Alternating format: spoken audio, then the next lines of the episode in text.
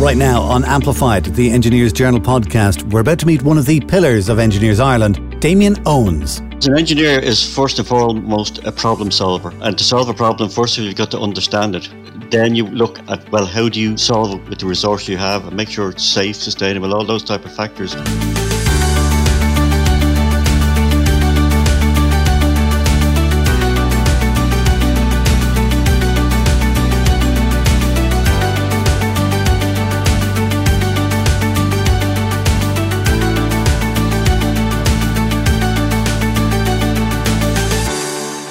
Hello there, my name is Dusty Rhodes, and you're welcome to the Engineers Ireland podcast, where we speak with our community of creative professionals across the country about how engineers are delivering sustainable solutions for society both now and in the future to come. Today, we're chatting with a man with a huge responsibility for the type of engineers who will be joining us in years to come. In Ireland, he's been involved in setting and maintaining academic and professional standards for the engineering profession. In Europe, he is a past president of the European Network for Accreditation of Engineering Education. And globally, he has served as chair of the International Engineering Alliance. He is a man who is literally shaping the future and those engineers who will solve the problems that we've yet to discover. Damien Owens, thank you very much for joining us today. Thank you. So, what got you into engineering? A, lot of the engineers I've spoken to are working on big infrastructure uh, projects. You're in a different area of engineering. Tell me about it. A different area. I suppose when I started out in engineering, uh, my background is electronics and I moved into telecommunications uh, and then looking at larger system and network design, and then through that internet. Uh, and that then brought me into Engineers Ireland about 10 years ago. I was assisting on a, an IT development project, and then I became registrar of Engineers Ireland, which involves looking at uh, the academic standards for engineering education in all of our universities and institutes of technology it's a long and winding path, but uh, I think engineering is very interesting, a very interesting career and path for anyone. Certainly, and you're very involved in the education and promoting people getting on in the business. And we'll find out how you can do that and how you can uh, make your career uh, bigger, better, faster, harder, stronger. I believe is how the uh, the song goes. But firstly, tell me just about yourself because you've been, like many people, in that area where you've got to solve problems, you've got to be creative and stuff like that. And you went through a huge change when you were working with was uh, Telecom Éireann and the whole phone watch thing. Telecom Éireann, I suppose, uh, uh in, in the 80s had come from what was a civil service background, and I joined shortly after that. And you've put a lot of resources into developing new products and services. And one project I was involved with was, um, uh, I suppose, it's, now called Phone Watch, getting that product which was developed in the US and bringing it across to the Irish market. And it was very interesting from a number of perspectives because we look at US products, they have a different voltage, they have different standards. So we had to convert all of that and you know we had some really creative solutions to try and get the product ready for the Irish market. And what was very, I suppose, amusing when when some of our American colleagues came over, they couldn't understand. They'd look at our houses and they'd see these, you know, the bell boxes people have outside. They couldn't understand how we would deface our properties with these ugly boxes, many of which were rusting or had lights on them. And this is a total culture shock that they couldn't cope with that. So I spent a, a wee bit of time in the States then uh, looking at the manufacturing of the product. And I think one of the things that I learned through Telecom was how reliable things must be if you're putting them into the public place. Safety is paramount. Mm-hmm. And I was at the manufacturing plant and they, we had 50 people waiting to start work and install the products. And the batch coming off the production line wasn't good. I always remember being on the phone to my to my boss back in Dublin and he says, Well, how's it going? I said, Well, there's a few problems with it. It won't be ready in this week. He says, Well, you're the person on the ground. You know, we've 50 people here. You have to make the decision. Do we launch or not? I said, can't launch. It's not good enough. And I think that's one uh, thing that's stood to me all of the years uh, of my career. And I think many engineers will have the same position that we've got to do things right in the public interest for safety, for quality, reliability. And I think a lot of the challenges that we have faced, for example, if you if you go back to that era, there was three challenges we would have had at the time. Mm. One was the ozone layer. We had acid rain, and then you had always the nuclear war threat where we wipe out in three three hours. We've solved the first two. Second two, I don't know. But you know, engineers uh, have risen to challenges. If you look at disasters, worldwide disasters, through climate or natural causes, You know, back in the 1920s, 450,000 people a year died from natural disasters, be they flood, be they fire, earthquakes, whatever. In 2020, that was less than 20,000 people. And that's because of better design of products, infrastructure, warning systems. And that is all engineering in action. Hmm. But you don't see it. It's, it's below the radar, so to speak. And that is the work of engineers some people listening to you now might kind of think, you know, kind of with, with, when you're talking about acid rain and the changes in in our climate and everything, it's like, oh my God, how wrong are you? Uh, have you not read the paper today? And I think I get your point in that we had a certain set of circumstances at the time. We've solved some of those problems now. New problems have have come up. Do you think that engineering is doing enough to look at the problems that we have with climate change at the moment? I think engineers are rising to the challenge. I think we could always do more. You can always do more. Um, for example, you know, we have a great natural resource in terms of the wind off our coast for generating wind power and energy. The challenge is that today the wind isn't blowing. So we need to build storage, however we do that. And there's been some very rapid advances and really breakthrough advances been made in storing that energy. And they will probably come in the market the next 10 years. So that will make a big difference to the intermittency of, of some of the renewables. I think we also have to take care, however, that, you know, uh, to, to take a, a phrase from the, the health sector, do no harm. Hmm. So we need to be careful that we don't create tomorrow's work today. If you look at uh, wind farms and solar panels, they, they don't last forever. They will be coming into retirement in 15, 20 years' time. There's a, a lot of technology, a lot of recovery and recycling of those materials can be quite difficult. But that's another challenge. Why are they going into retirement so quickly? Uh, I'm thinking you've got airplanes that are flying today that have been going for like 50 years. Uh, these, you know, kind of wind turbines are a relatively new thing. I know they're in difficult to access locations, especially if you have a wind farm out at sea. Why are we not making more sustainable wind turbines? Well, they are mechanical. They will wear out. So they're turning there in the wind, and they, I mean, they are exposed to in, in, in harsh environments, as you've said. Yeah. Uh, and equally, you know, if you look at the, the, the turbines that were produced in the, the, the early '90s, their capacity is tiny compared to the ones today. So they'll just be retired. Now, I'm sure there's quite a lot of people listening to our podcast today who wouldn't remember the time that you and I might remember. How different do you think it is getting into engineering today compared to when you would have started out? Pre computers, pre internet, all that kind of stuff? I think it's much more accessible today, certainly. For example, back when I would be studying engineering, just getting components, you had to get catalogs and get stuff by post, usually from England. Now you just look on the web, you've got your um, online catalog, the stuff arrives the next day uh, and, and, a lot cheaper. So I think it's way more accessible from a hobbyist. I was at a, a maker fair in uh, Merrion Square last week where they had demonstrations from many universities and companies uh, and uh, people, you know, reusing and recycling components. The audience there was from 8 to 80.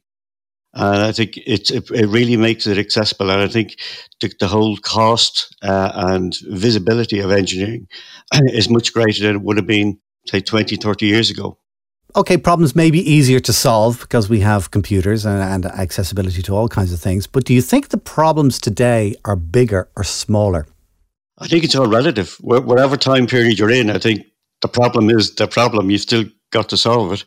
If, if you look back in time, one of the things that's really been apparent in Ireland is the confidence of younger people compared to 20, 30 years ago. I think as a nation, but also individuals have a lot more confidence in their abilities.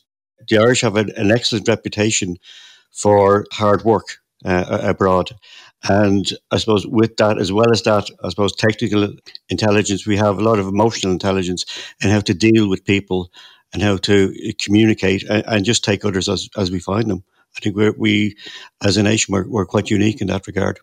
Do you think that Irish people are traveling further? Because you know, back in the eighties when I, when I was growing up, and I would have been a young man getting into my industry, you went to England, and occasionally somebody would go to America or Canada or whatever. And now people are like, you know, it's, it was almost like they're commuting to Singapore. In fact, I know somebody whose kid commutes to Singapore to work, like you know, and they come back once a month or whatever. Do you think? That all of these people going out into the world like that and getting experience and then coming back to Ireland is strengthening the overall engineering sector. It is, and it's, it's, it also works in reverse. We have you know engineers coming from overseas to Ireland. They come here to get experience and bring it back to their country. So engineering is very much a global community. You can work in global projects without ever leaving Ireland, and you've got to be aware of whatever standards you you are working with in the far country be it voltage or construction or, or whatever. Because of that, you know, I think engineering is, is probably a unique profession in that we have agreed a set of education standards and competence standards that are recognized globally to allow engineers to move around and work in different countries, but also provides a level of assurance that, you know, a qualification from one country you know, equivalent to one in, in, in, another country. So it gives that level of confidence to employers. And that all comes ultimately through our education system. We work with universities and institutes technology to ensure that the engineering syllabus reflects what is required globally. For example, you looked at the future challenges and how engineers can address it. We've changed our education, our standards, our criteria to incorporate things like sustainability, teamwork, and inclusion diversity. So they're all part and parcel of what engineers are learning in the college, and they will bring that into the workplace. So we're teeing up the resources for these challenges. Engineering, as you say, it's very much a global business, uh, but it's very much that Engineers Ireland is helping members to work globally and to work abroad. Can you give me a specific example of something that somebody who's just joined the organization in the last two, three years uh, would be able to do in order to further their career, maybe abroad or maybe to get more international business here? online courses, obviously, in the current environment, uh, for engineers for their continuing development. We, we, we require our engineers to stay current and do continued professional development. For engineers coming into the country, we've put in place business and technical English courses so that they can become more effective in their careers. At a more technical level, we run a series of courses for uh, safety systems and you know uh, regulations, say for uh, road construction and things like that. So we put a lot of emphasis in keeping the engineers up to date and, and current. And you're also out there in the world and you're helping to develop those standards across the globe that uh, members here in Ireland are able to uh, avail of. And as I said in the introduction, you're very involved and have been very involved in many bodies globally and in Europe and, uh, of course, here in Ireland as well. From your roles on the various engineering bodies abroad, what is the change that you're trying to make? First of all, is to make sure that engineers are educated to become as effective as possible in, in their career, but also to increase mobility Certainly in the Western economies, there is a shortage of engineers. And in, in other parts of the globe, there are a surplus of engineers. Hmm. So overall, there are enough of engineers, but some may be in the wrong places. Yeah. In Germany, there's a shortage of about 70,000 engineers. And they have put an economic value in that in terms of GDP. So society needs a lot of engineers. All the infrastructure we've built is not just the building of it that we have to look out for, it's maintaining it. And that requires engineers. So the, there, there is a shortage of engineers in, in Western economies. So what we're trying to do is, I suppose, increase the accessibility to the profession and also raise standards uh, across the globe so that developing countries have capacity to educate, you know, their own engineers to provide the infrastructure and increase the economic and welfare levels of their societies. STEM education is uh, very important as well to you, I know. Uh, what, what initiatives would you like to see addressed when it comes to STEM education? We need to educate parents in particular. Everybody has the impression you need to do lots of maths and maths is difficult. And we, we need to get away from that, that sort of thought process. Engineering, yes, it is a difficult subject to study, but it's probably one of the best subjects to study because it opens up a whole variety of careers, not just in engineering. And I think from the STEM perspective, we need to get our younger pupils, schoolgoers, to engage and understand the difference you can make through engineering.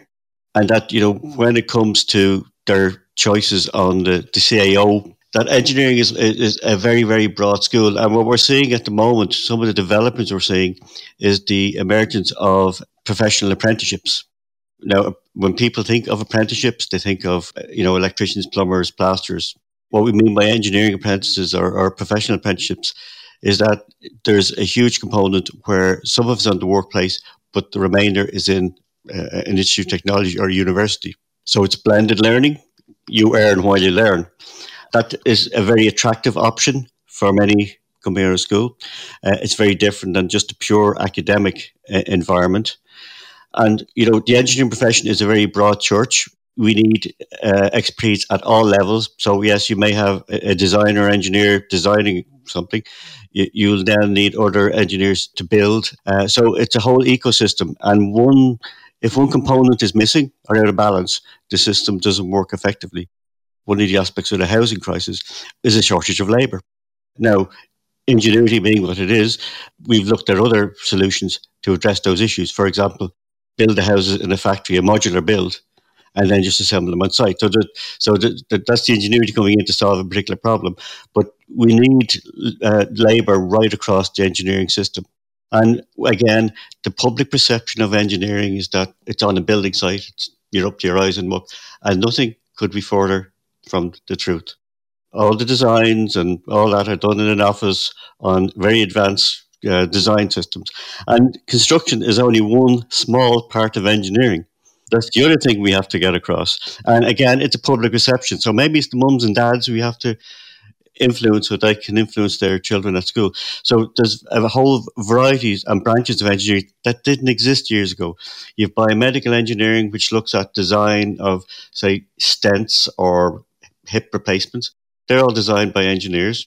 You have process engineering, which looks at, for example, in the brewery making your Guinness or making tablets or making food production. So, you know, it's, it's there's a very broad set of engineering disciplines, power engineering for electricity or your wind farms. So people need to broaden their perception of what engineering is. And what about the blended learning that you were saying, where you do kind of, you know, a lot of your learning in university, but then you're also placed with, with a firm? Is there a lot of that that goes on here, or is it something that happens more abroad? It's starting here. It happen. It's it's probably at different levels in different countries. The country that's probably been doing it for the longest would be Germany, where they had sort of nearly two parallel streams: an academic stream in universities, and then they had a different set of institutions that were doing more the apprenticeship workplace. But we're starting to see more and more of that blended approach across Europe in particular, uh, because I think you get a more rounded engineer coming out because you'll have practice uh, and they will know when they're studying the theory, they will know how to apply it. So we get a, a much more rounded engineer coming out of the process. We're talking a lot about education, both in university, getting into the business in the first place, maybe serving an apprenticeship. Do you think there's a stigma attached to that word apprentice, especially in engineering, because you expect an electrical apprentice, you expect a plumber's apprentice or whatever, like, you know, but an engineering apprentice, that just to make it sound a bit. Bleh. There is a mindset around apprentice, you know, coming in in overalls, and uh, and it takes time to to change those perceptions. And if you think about it, if you look at the legal profession, that's what you had apprentice lawyers. They learned on the job. That's how it was done. And I think there's a lot more government support for these programs now because we recognize we need to develop that talent pool to keep the economy going the way it is. Do you think government is doing enough, though? I, I do. To, to be fair, I do. Um, I think we're very fortunate that we still have quite a young population and a very well educated population. I think the government have the priorities in supporting the education. That's been prioritised very well. I suppose one area perhaps that probably could do with a bit of assistance is funding of third level. Leaving aside the funding of students, the student fees, I don't want to get into that debate, but certainly the facilities in, in our universities probably need to be better funded so that the students are exposed to, I suppose, the best technology that's available out there. If we have to lead the world and develop world class products, we've got to expose our engineering students to the best in class materials while they're being educated. And they can be expensive. And it's very difficult, I think, for the third level sector. You know, in real terms, they, they've suffered a huge reduction in their income over the last 10 years, yet they have an increase in students, student numbers. So they're delivering more for less. Uh, and something has to give with that. And if, if you want to stay uh, in world class technology and engineering environment, we've got to provide those facilities. You've served with Engineers Ireland for, for quite a while. Uh, from that vantage point, overlooking the industry, what would you say are the biggest opportunities that are facing the engineering landscape right now? I suppose the opportunities for Ireland, geographically, we're in a great location um, for, for clean energy. Most of the area of Ireland is underwater. We have a ship called the Celtic Explorer, which has been mapping our seabed now for a number of years. In fact, we're probably one of the more advanced countries at mapping their sea resources. And I think we have huge potential uh, in offshore wind development. Just as countries export oil, we can export that wind energy. We can become a net exporter into a European grid. And there are plans for a super grid to link the various grids of Europe. For example, Germany is probably an hour ahead of us in, in time. So as the wind's blowing here, and we're not using the energy, we ship it off there. And the same, if they have excess, they can ship it back. So you get a super grid that moves the power around and evens out the peaks and troughs of wind around Europe. Uh, and that, that is actually happening. There's work going on at that super grid at the moment. So we need to, I think, be probably much quicker in making the most of the natural resources we have off our coast and put in, you know, offshore wind farms. And that's just one one aspect. It's an aspect that a lot of people are focusing on. Do you think that Ireland has the potential to become the Saudi Arabia of wind farming? we, we could do. I mean, we, we, we can certainly produce a lot more energy than we need. Yeah. Absolutely. Um, and if you look, there's a project going on in Morocco with an English company. It's basically solar. So they're putting in a massive solar farm and an undersea cable up to the UK. It's a very interesting time to be living for, for from energy production perspective. So, do you think the potential is then there for Ireland to generate all of our energy from wind? Or am I just being extreme? Uh, we probably could do it, to be honest. Yes, I think the challenge is, is that the offshore environment on the west coast, which is where you get a lot of the wind, it, it's a challenging environment. You know, from from a weather perspective, absolutely. But equally, drilling um, a kilometer down under the sea for oil is challenging too. So you know, we can overcome these these problems. You know, they're, they're, they're challenges that we need to address, and I think engineers can do it. Yeah, and as soon as you solve one problem, you move into another. Like we, we could put thousands of wind farms across the west coast, and then the Gulf Stream will move further south. No wind. it's like you can never win, can you? Tell me, uh, from our conversation today, what would you consider to be the biggest takeaway that you hope people listening will learn? If the listener is considering a career in engineering and they're studying, I would say go for it. Uh, you will not be disappointed. Engineering is a career that can take you in very, very many directions. We move roles and, and, and, and work in very different domains throughout the career. So it's not the same thing day in, day out. No two days are the same. Uh-huh. If the audience is other engineers listening, I'd say continue to solve problems, stay up to date in your knowledge, and you know advocate for our profession. And what would you say to somebody who's been working for the same firm for five, seven, ten years? and They're getting a bit bored. Sharpen up the skills. You know, you you, you know a lot. Um, you've probably forgotten more than you know. Sharpen those skills and look out there. There's huge opportunities in engineering. You know, absolutely, it's a, it's a wide open marketplace. There is a shortage of engineers, not and not just in Ireland. I think you've given us some some great pictures there, as you say, shortage of engineers globally, and that just leads to opportunities all over the place. Yeah, and you know, you're here to solve problems for, I suppose, the good of society. The work engineers do are usually on know, big projects. They make an impact. I find that you get stuck in a rut and you just need to hear something. And I think a lot of what you've said today is just stuff that might stick in people's heads and they might kind of think, hmm, maybe I'll look into it a little bit more. And I think if uh, if they're doing that, we we'll have done our job. What do you think, Damien? I think so. I think um, you know we, we we we have to solve the problems that are there, and you know there are plenty of problems, and when they're solved, there'll be plenty more. I remember somebody saying, you know, something is not rocket science. We, have all heard that phrase, it's not rocket science. And uh, a, a, good friend of mine replied, well, rocket science is very well understood.